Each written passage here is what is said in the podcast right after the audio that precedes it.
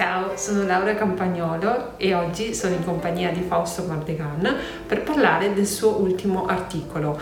Se andiamo avanti così ci troveremo con il sedere in acqua. Titolo sopra le righe. Cosa significa?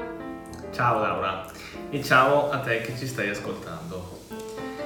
Il titolo è provocatorio, è nato perché ascoltando eh, in quest'ultimo periodo persone ma anche imprenditori sento sempre parlare di eh, i problemi che questo cambiamento climatico sta portando non tanto a livello della terra e del pianeta bensì delle difficoltà che eh, sta portando per quanto riguarda il modo di lavorare, nuove tasse, nuove norme e così via. È importante invece per me far capire agli imprenditori che eh, se continuiamo a lavorare e a comportarci così, come in questi ultimi anni, tra poco, tra pochi anni, alcune zone delle nostre spiagge verranno sommerse dall'acqua.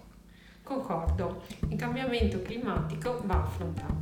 È una battaglia che l'umanità intera deve combattere. Da imprenditore che lavora nel B2B ti rivolgi soprattutto alle imprese e le suddividi in quattro gruppi. Ti va di parlarne? Certo, inizio con i tanto passa. Questo gruppo di imprenditori sono quelli che pensano al fatto che eh, questo caro eh, bollette energetiche tra qualche mese passerà, portando i prezzi ai livelli eh, pre-estivi. Sappiamo bene però che questo non succederà, infatti il sistema del mercato promuove il fatto che eh, le bollette e quindi il costo dell'energia aumenti sempre di più.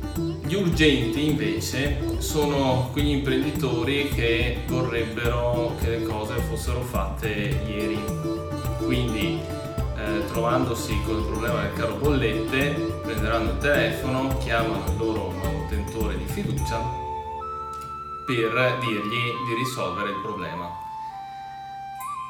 Loro ci proveranno ma eh, per esperienza eh, sarà l'imprenditore stesso a non vedere risolto il problema, anzi a trovarsi con costi superiori.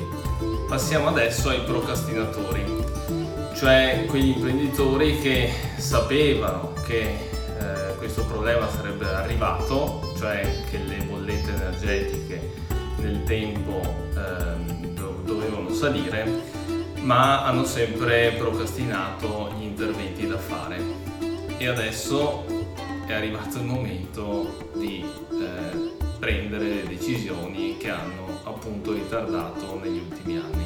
Infine ti parlo dei lungimiranti, cioè quegli imprenditori che nel passato, vedendo lungo, eh, sono già intervenuti sugli impianti, sui processi e probabilmente anche sul welfare aziendale. Questi sono i veri imprenditori ai quali eh, ambire, cioè tutte le figure che abbiamo visto prima dovrebbero puntare a diventare come questi. Descrizione simpatica. Le bollette stanno salendo. Il metano è passato da 20 centesimi a 60 centesimi, triplicato. I motivi si attribuiscono al mercato, giochi di potere, e alla tassazione sulle emissioni. Da come leggo tu hai una soluzione e si chiama autentica efficienza energetica. Che cos'è? Sento tecnici e commerciali parlare di efficienza energetica anche quando stanno vendendo un fotovoltaico.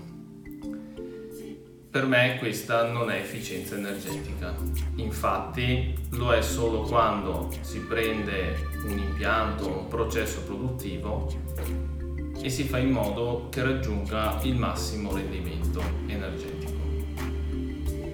Per questo ho eh, coniato questo termine, cioè autentica efficienza energetica, appunto per descrivere come noi operiamo, cioè il fatto che eh, i nostri interventi sono fatti per aumentare il rendimento del processo o dell'impianto facendo in modo da limitare il più possibile l'apporto di energia esterna o di combustibile.